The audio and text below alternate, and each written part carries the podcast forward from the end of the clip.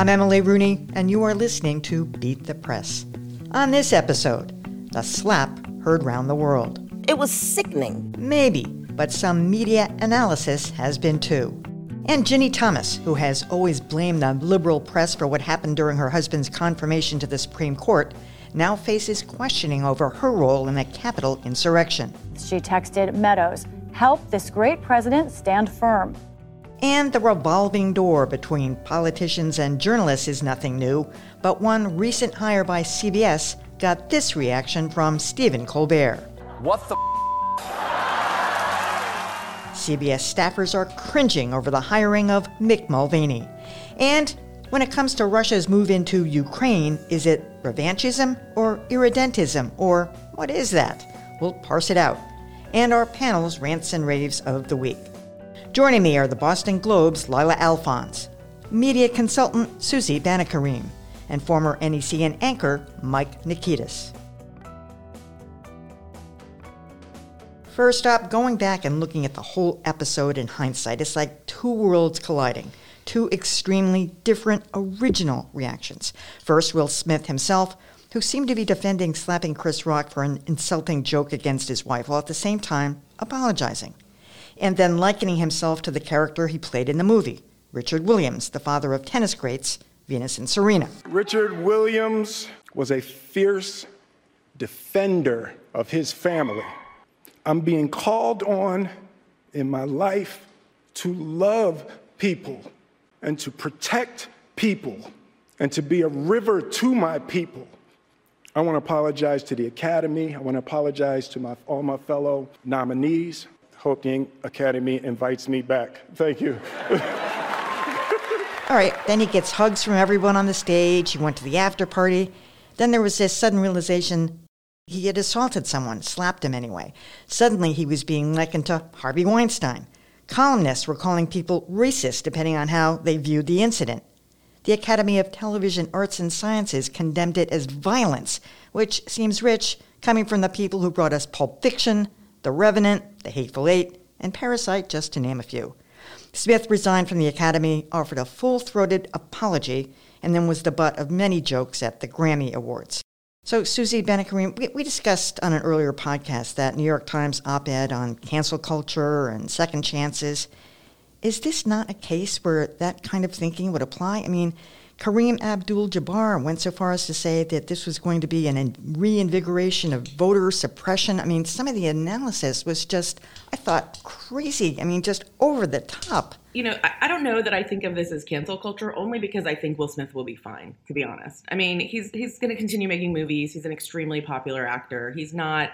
Um, you know, this incident will follow him to some degree, but I don't think that this is going to um, fundamentally derail his career. I think that the reason it captured the imagination so much, aside from the fact that it was just sort of shocking and it made, you know, what could have been like a fairly standard, boring um, event into something that like everyone was talking about, we're all a bit on edge, to be honest. Like we've just finished two years of being trapped in our homes, and everyone feels like they might. At least, let me speak for myself. I feel like at any moment I could slightly lose it. So I feel like what Will Smith did is mm-hmm. what we're all sort of on the brink of doing all the time, which is something extremely self destructive. Um, so I think in some ways it captured the imagination because it was like, look, stars, they're just like us. They also feel like the world is completely out of control. I think this will blow over and it'll be fine. And it gave people something to talk about that wasn't about like war and um, the economy and gas prices. And I think maybe people just like needed that. Hmm. I don't know, but but Lylah, I mean, were you surprised by any of the reaction? I mean, some people calling it the reactions were racist, or I, I just, I mean, it just it just broke off into a thousand different pieces instead of just sort of what it was. There was a great Substack article by the writer um, Ijeoma Oluo, um, who really looked at everyone's reactions to it, and there's a lot in that moment. There's the fact that just a few weeks before that, we were talking about protecting black women at all costs while listening to Ketanji Brown Jackson's hearings, and then people getting mad at a black woman getting protected. There was a lot of um, virtue signaling. I would never condone that, or I would always protect my wife this way. There was a lot of assuming that this could happen to just anyone There was um, there was the fact that what you saw on stage was something that seemed out of character for two black actors who um, their entire careers are built on kind of being acceptable to a very general audience, and what they did was not acceptable. Um, so I think there's a lot to unpack here, and I think that that's what you saw in this broad spectrum of reactions.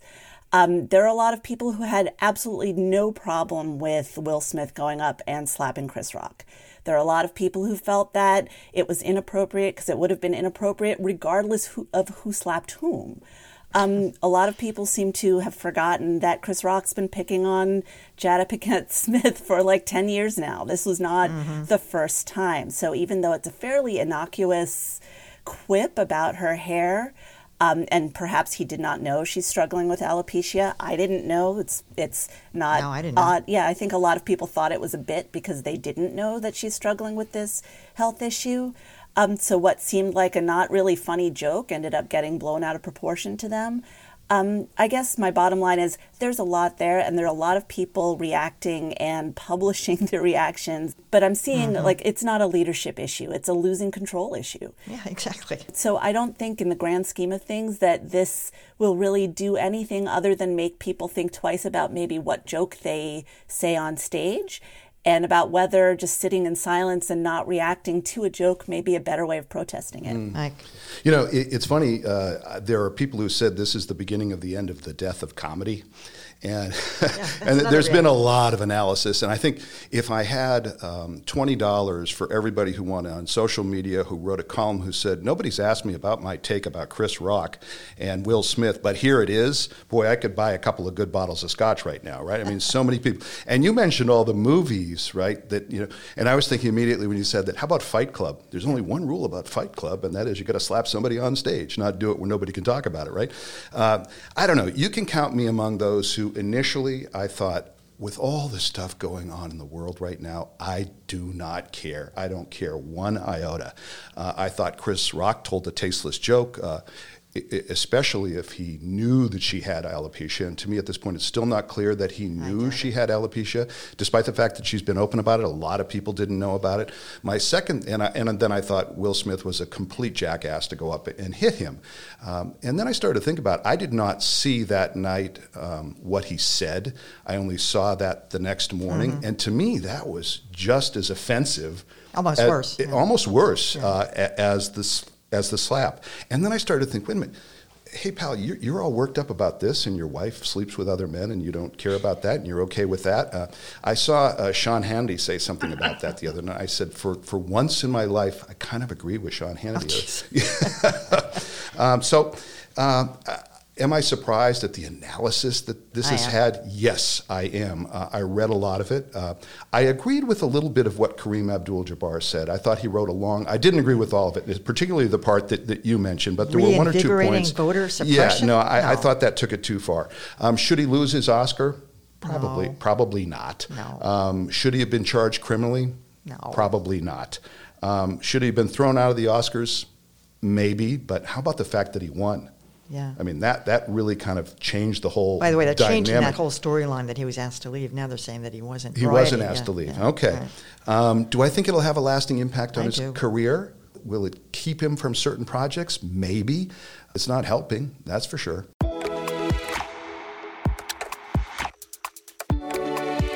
Next up, Ginni Thomas, wife of Supreme Court Justice Clarence Thomas, has been seething for decades over the liberal media.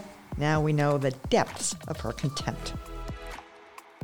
The committee investigating the events of January 6, 2020, recently released a series of texts between Ginni Thomas, wife of Supreme Court Justice Clarence Thomas, and former President Trump's chief of staff, Mark Meadows. Now we learn from the New York Times podcast, The Daily, that the paper had been looking into Ginni Thomas's political activities for the last nine months. Here is Times reporter Jo Becker. For decades, the two of them have been waging this sort of battle. He from the bench and she from the political trenches against what they see as the liberal order. The Times also dug up some old sound bites from Ginni Thomas. Here are a few. This is a different America. And so we're called to think differently and recognize the environment we're in. We're up against a fascist left. The left is saying they want to kill people who are voting for Kavanaugh. It's it's unbelievable. Then here are a few of the texts Ginni Thomas sent to Mark Meadows on January 6th. Help this great president stand firm. The majority knows Biden and the left is attempting the greatest heist of our history. Release the Kraken and save us from the left taking down America. We are living through what feels like the end of America. Most of us are disgusted with the VP and are in a listing mode to see where to fight with our teams. And then last, the entire integrity of the court is on the line here. So these last two texts, by the way, happened after the protest had, had turned violent. And I think, Mike, one of the things that people are saying now is that she has admitted that there's some influence between her and her activities and what's going on in the court, which is why the January 6th committee is calling her to testify and we'll be asking about whether there's been any crossover, I presume. Mm. I think that uh, the media is doing a good job of pursuing this story, and I think they should.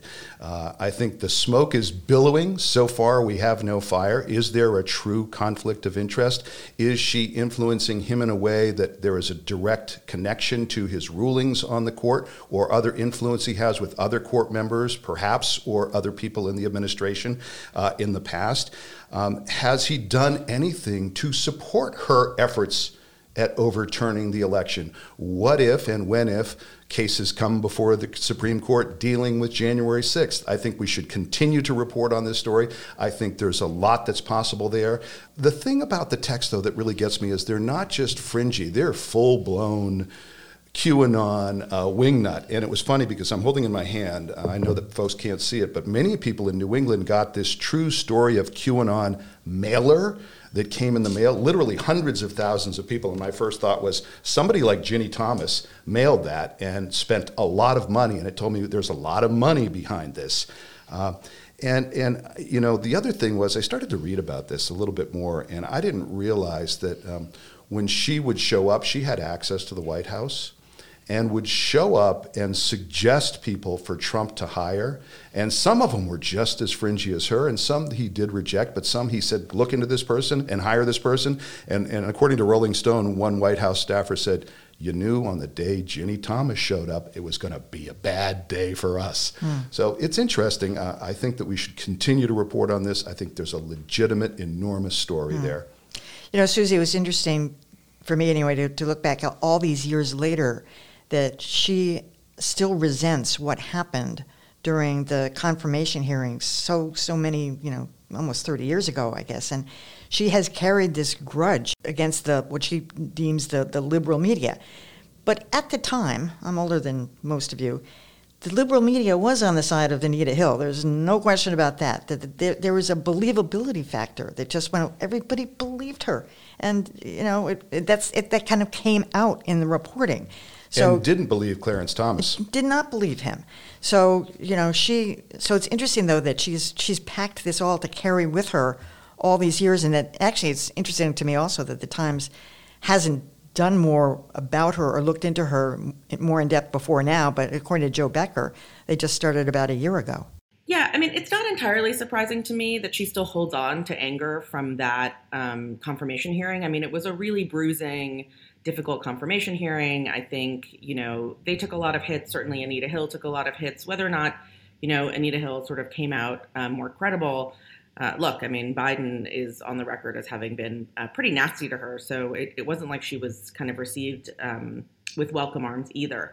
And so I think holding on to that is is normal, right? You're treated poorly in the press. You sort of feel like um, in general, I think Clarence Thomas doesn't isn't sort of a media darling, and I'm sure that that would influence my feelings too if I were his wife. But what she's done here is go totally wingnut, right? There's just like a difference between being like the media hasn't treated us fairly and sending those texts, which like if I got from an erratic uncle, I would be like, shit, he's gone fully QAnon, right? So, I mean, I think the concern here is that she's sort of crossed over into something else and something that we know was part of the Trump administration that really um, brought in very fringe ideas into the White House and was dangerous in some ways. And I think part of the issue is is that Clarence Thomas did do a ruling on January 6th and did not recuse himself, right? Like he has, he does have this history of having actually not um, self monitor, which is what we expect of Supreme Court justices, right? So, I mean, I think it's a valid story too. I think it's one that needs to get done. I don't think we should overplay the importance of Ginni Thomas, but I do think from the perspective of how Supreme Court justices handle themselves, um, you know, I think it, this raises some important questions about are they really capable of self um, monitoring their own biases or conflicts and whether or not there should be some other process. Like the Supreme Court should evolve like every other institution. Times have changed. Lylah, the January 6th committee is obviously not the media, so their line of questioning presumably will be a little bit different than it might be from some of the big media companies. But I, I can remember, you know, back during the confirmation that there was a lot of sidebars written even then about Ginni Thomas, which I can understand her being resentful. Do you remember the one about she spoke in tongues? She communicated with various people through made up languages and that kind of stuff. She's, she's always been a target. Although, quite honestly, for the past decade, she seems to me that she's pretty much been on a back burner. But I would agree with everything that Mike and Susie said that this seems to be a fair game for the media right now. Um, I think it's fair game. I would argue that those sidebars don't show her as a target as much as they indicate that she's held um, unconventional beliefs that are very in line with a lot of conspiracy theories for a very long time. Um, I also think we need to stop referring to very dedicated Trump supporters as fringe. They're not fringe. There are enough of them to swing the election one way or another. Um, QAnon is becoming less fringe. But can people who believe in conspiracy theories, people who believe that the way the world is changing is frightening and will end life the way they know it, that's a big number of people. That's not fringe. And Ginni Thomas fits exactly into that demographic of women of a certain age who are white, who are very, very devout, who are very, very right wing, who can see that the people they identify with will at some point no longer be in power. Um, and that's really, really frightening. So I think what you saw in a lot of those texts were um, this grasping of straws, this this need to try to preserve a way of life and a way of thinking that they feel is under attack. Um, again, I don't think that's fringe anymore. Um, what I think the media has not done enough of so far with this story is show that the Supreme Court justice is actively sharing her point of view or tailoring his actions to line up with them. I don't I'm not seeing that yet. Um, I know it's a danger, and I know that's that's what we're worried about. But at this point, if she wasn't married to Clarence Thomas, would we be so concerned about her text to Mark Meadows, or would she just be another person who was who was um, pushing to try to keep Trump in office longer than he was entitled to because he lost the election? No, I, I, think you're absolutely right. If she wasn't married to Clarence Thomas, we wouldn't care as much. And I think that uh, going back to uh, something that Susie said, yes, he has, um, and I, I, should have mentioned this earlier, he has been on a, a, case that he should have recused himself to avoid all conflict of interest, or at least the appearance of a conflict of interest. But I think there are a lot more cases that are likely to come up, given what's been happening with January 6th, uh, whether there are people that are involved, uh, that were involved in the rally uh, and in the insurrection and the assault on the Capitol, or other uh, individuals, pol- politicians who may have uh, fomented it. I agree. And I totally agree with what you just said, Lylah. They are no longer fringe, whether we think that's frightening or not. You're right. All right, well, he called the pandemic the biggest media hoax of the century. Now he's a media maven himself.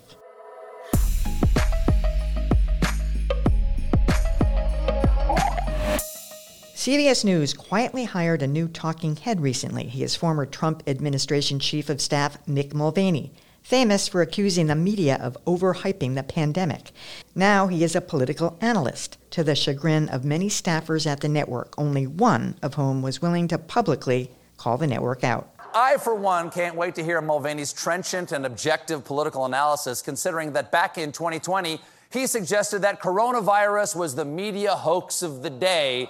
And after his boss extorted Zelensky for dirt on the Bidens, he said, Get over it. And just days after the election, he announced if he loses, the former president will concede gracefully, adding, He'll fight hard to make sure the results are fair, and in the end, he'll accept the result, whatever it is. Is Mick Mulvaney psychic? Get this man to Vegas. He's Nostradamus. That, of course, is Stephen Colbert. In response to inquiries about the hire, CBS News co president Neeraj Khemlani said If you look at some of the people that we've been hiring on a contributor basis, being able to make sure that we are getting access to both sides of the aisle is a priority because we know the Republicans are going to take over, most likely, in the midterms. Lylah, I found that response just stunning just shocking that the president of CBS News is not now they're in the prognostication business as well. They're telling us that the uh, that the Republicans are going to take over in the midterms, and that's why they're hiring Mick Mulvaney. I think the key word there in what his uh, his explanation is famous. Um, I don't think and the excuse may be both sidesism. We want to represent both sides of the aisle. They, they, that's not really the main drive here. The main drive is a recognizable name that people will tune in to watch. Doesn't really matter how extreme they are, I think, in a lot of ways. Um, I think they'll go for as extreme as possible without really turning off their viewers but it's it's I think a push for non-journalists to act as contributors, um, and they want non journalists who will bring in additional viewers. Um, the people that he'll bring in are a slightly different audience than the ones they already have. This is a case of maybe maybe getting their current viewers a little bit outraged and getting them to interact more and bringing in new viewers who might be interested in what he has to say. But it doesn't really have anything to do with adequate representation. I don't think it really has anything to do with covering a story completely. I think it has to do with what's the big name that they can bring in that might bring in um, more viewers, more advertisers, more discussion. Susie, I mean, I frankly since not that many people are watching CBS News anyway, and I realize he'll be across a whole bunch of different you know platforms, the morning news and all that. But I mean, people are going to tune in to, to, to, see Mick Mulvaney. I don't think so. I mean, that's that's sort of my point of view. It's like, is he so famous? Is he such a big name? Like, can you think of a less charismatic member of the Trump administration to like pontificate? I couldn't have. I wouldn't have remembered his name if they hadn't have hired him. Yeah, I mean, he's just not like great television, so it's just like a weird choice on so many levels. Um, look, I mean, I think news organizations do hire pundits, but really, usually it's to be pundits, right? I think what's weird in this case is they're hiring him to be sort of a budget expert. Like he's he's being given sort of an expert role rather than what most of these guys do, which is go on CNN and sort of pontificate or go on Fox and pontificate with their opinions. So I think that's why it's odd for CBS News to bring him in and into this role. And I guess I just don't buy that you need Mick Mulvaney for access to the GOP, right? I mean, even if you're in the business of assuming the midterms are going to go a certain way, which I mean, we do have some data or whatever polling that in, indicates there may be um, a bit of a turn. What's weird is they think this is the guy that's going to really help them with that issue, right? Like, I, I don't know. I just think this is a not very good decision made by a guy who, let's be honest, this is a great opportunity to just gossip about CBS News because, I mean, I think yes, Neeraj exactly. Khemlani has not had a great run there so far. He's not particularly well liked from no. what I hear. Um, in the news organization, he recently a very popular bureau chief out of London quit and was like pretty public about his criticism of him. So it just feels like the newsroom is in a bit of a um, revolt already against the current leadership, and so this is just like another reason for them to question his judgment, which I think, you know, this we've all been in newsrooms, right? It's leaders um, either are sort of immediately embraced or it takes a long time. I think he's struggling to, to find that place in the newsroom. You know, Mike, interestingly, uh, Fox also recently announced that they've hired Caitlyn Jenner to get the other side of the story. In other words, the other side of the Don't Say Gay bill or something like that.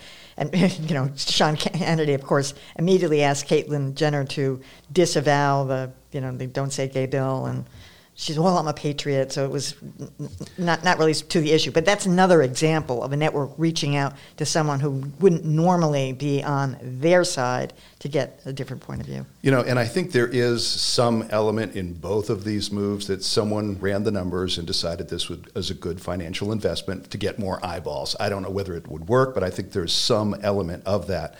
Uh, the one problem that I have, the big problem that I have with the um, Mick Mulvaney thing, it's not so much that he said that the uh, pandemic was a media hoax, or he was one of the ones who, remember, tried to get um, the Trumps to pressure Ukraine to investigate the Bidens, or the fact that just about everything he's said and ever checked by PolitiFact is a known lie. The problem I have with it, and makes it a head scratcher and a half for CBS News, is the fact that the guy's co chair of a lobbying firm. He is co chair of the Actum lobbying firm. Now, why you have someone like that, to me, it's an enormous breach of journalistic ethics. I don't know why it happened. I'm surprised. I'm surprised he's still there. To me, it's it's worse than a conflict of interest. If you want to know why people don't trust the media, it's moves like this one. Wish my dad was still still at CBS. I think yeah. he'd have a word or two to I, say about this. I think he would. All right. Up next, is it revanchism or irredentism? And what is that anyway?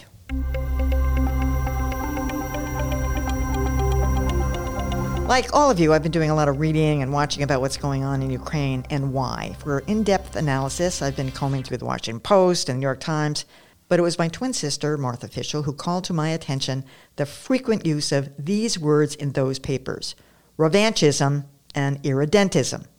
All right, now, I am willing to admit I couldn't come up with a good definition of either word, and well, of course, most of you probably can. I'll help the, out the few others that were like me. All right, so revanchism the policy of seeking to retaliate, especially to recover lost territory. So that would make Vladimir Putin a revanchist, right? Or is he an irredentist, a person advocating the restoration of any territory formerly belonging to it? Mike, as I recall, you're a former poli sci student. Did, were you familiar with these terms? No, you know, I vaguely remembered irredentism, uh, but had to read the definition that you sent to me so that to refresh my memory. I, you know, I don't did not remember. It was great to know these terms, but because I think they're very apt yes, in this are. situation. Uh, if you're asking me, I think Putin is engaging in the latter, irredentism uh, at least in his own mind, I think there is a, a, spiritual and cultural element to this that we have failed to see in the United States. It involves him wanting to reunite the ancient Rus, Russia, Belarus, and Ukraine with Kiev, the uh, third Rome or the spiritual capital of this. A lot of people don't understand that. They don't understand that there's a spiritual element to this. For Putin, believe it or not, if you go back and look at what he said over the past 10 years, he's mentioned it in public at least three times. You know, Lylah, that was one of the, that's a, an excellent, you know, analysis of that. I was thinking that I wish when I was reading some of these articles that they had expounded. We, have talked a couple times on this podcast about not getting enough of history especially maybe in television, although they've done a great job. Um, but these two words sort of jumped out at me, and I felt like the, uh, I, that the explanations weren't rich enough, maybe, that we were all presumed to know what they were. I agree with you there. I think that a lot of people, um, these words may as well be Latin. They just they were they're just not going to recognize them. And I think, moreover, people aren't able to really connect these words to anything in their experience or anything in recent news or anything that they've studied. Um, personally, I would call what Putin's doing just flat out aggression. I think the difference between the two is revanchism. Um, you're trying to regain lost territory. It's a political policy, so you're trying to take it from another political entity. And what he's doing is trying to take a country from its own people. Um, and I think that that's a, a pretty key difference. Um, but as as Mike mentioned, there's a long history here. There's a religious aspect. There's an ethnic aspect. There's ethical aspects. There's so many parts to it, and I do think that. Um, I mean, it's obviously one for the history books, and maybe they'll do a better job of explaining it. But these two words, they're really important, and I don't think that a lot of people understand what they are or the differences between the two. Did you know them, Susie? Uh, no. So you can count me among the people who thought that these are these words are basically Latin to me. I was also a poli sci major in college. I've never seen either of these words, or if I have, they were in textbooks that I barely read. Um, I I'm not going to attempt to define or say which of these I think is actually happening. Um, but I also think, you know, to your point, Emily, I think we we do need a little bit of history in this conflict. I think the media has done a better job. The you know not the media is not a monolith, but I think we've seen a lot of great reporting that's tried to put this in historical context. I don't know that words like this help, right? Because I think mm. the majority of the audience wants to feel like the information they're getting is accessible, and I feel like if I have never seen these words, I mean, I'm not I have to assume that the majority of Americans have not seen these words, right? So I don't know if using like I sort of feel like one of the first rules in editing is like if there's a word in the copy that's very unlikely to be understood, then take it out. It's not it's not doing the work that you think it's doing. That's a, that's an excellent point. My professors used to call those $5 words. Like, stop using $5 words. Use the 25 cent words. Use the words that yeah, more use people the words that Susie can understand. Um, yeah. Not just Susie, you know, Lylah. Also. You know, it's funny. Uh, as a journalist, I was always taught and tried to impart on people I worked with to use words that everybody would understand. I do a lot of media training. I always talk to my people and say, use words that everybody could understand, can understand. I remember in, in broadcast news, we were frequently criticized. They'd say, You write for a fifth grade audience. I'd say, No, we don't. We write for the entire audience for the most educated person and the least educated person. We want everybody to understand our message. And I think with using words like irredentism and revanchism, you fail that test. Well, they're, I mean, unless they're defined. And, and they, they weren't for the most part. And, and I say, you know, I hate to just say it out now, but there's a sort of a, you know, a snobbery involved in using these kinds of words like there's a presumption of knowledge that just doesn't exist. And, you know, the editors of both the Washington Post and New York Times, I, I don't know, maybe they did it once, but like a real full throated explanation of what these things are. But I think it, it, it needs nuance every time you do it. Absolutely. Now for our media rants and raves. Mike, what do you got? I will offer a rave for CNN coverage of the Ukraine war. After all the recent problems on CNN and at CNN with Jeff Zucker, Chris Cuomo, they have, in my opinion anyways, done the best job of any cable news channel now of covering the invasion from day one. They provided human and brave on scene war reporting, especially Clarissa Ward, Fred Pleitgen, many others, a lot of others. Uh, their anchors, when they have gone there, have mostly made meaningful appearances there. Uh, this may be a TikTok war, but real journalists providing real context is still where it's at for me. And I think CNN, for the most part, has done the best that I've seen as far as cable TV outlets. And at the same time, they haven't ignored all the other stories going on. Sometimes CNN will just focus on one story for weeks at a time. You don't hear anything. They've, they haven't ignored what's going on with politics in Washington January 6th. And the uh, pandemic as well. Or and Will Smith. Or Will Smith, right?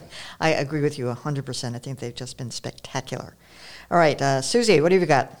So I'm gonna do a rant, which I feel like I always do rants. I never do raves. So next next time I'll try and switch it up. But um, I'm going to do a rant about Elon Musk having um, purchased a majority stake in Twitter. Uh, he's now a majority stakeholder and is also joining the board of directors. So um, I mean, I just feel like if you haven't been following Elon Musk on Twitter, it's probably this is a good time to remind you that he was sued by the SEC for some of his tweets. He was sued for defamation by a hero who saved um, children a, that were trapped in a cave because he called him a pedophile.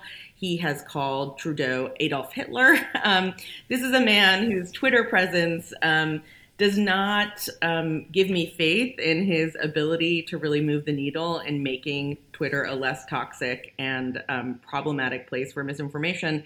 I mean, he's basically just like an erratic, narcissistic, um, maybe unstable billionaire. So what could go wrong? I think you nailed that one exactly. All right, Lylah, what do you got? So I'd like to rave about this piece by Jeremy B. Merrill and Steven Zeitchik in the Washington Post about cryptocurrency scams. Um, it does a really great job of explaining a complicated topic by putting a human face on it. One of a cop knows less. So take a listen to what he's up against right now. He can't get to that money, which totals about $15,000 in cryptocurrency. It's been lifted from him by scammers. But thanks to the quirks of crypto, the cash sits visible to him online via the blockchain, taunting him. the thing about crypto is it's a really huge and a barely regulated industry. People think crypto refers only to Bitcoin, but this story really um, untangles a bit of a scam and, and really highlights some of the dangers uh, that people might not be aware about, that even savvy people who think they know exactly what they're doing with this currency can still end up getting taken in by. Yeah, it was really, it was creepy, I thought. Really good. All right, well, finally, I have a rant for ABC News, specifically the Kardashians, the interview with Robin Roberts. Listen to this bit. Kim, Kourtney, Khloé, and Kris, the new interview. You ready? I'm ready. Are you ready? That'll have everyone talking. Let us talk about relationships. Oh, my lord. The Robin Roberts interview. Okay, in truth, this is a promotion for the new Kardashian show on Hulu, which is owned by Disney, which owns ABC, which is fine. That's all fine. Just don't call it news.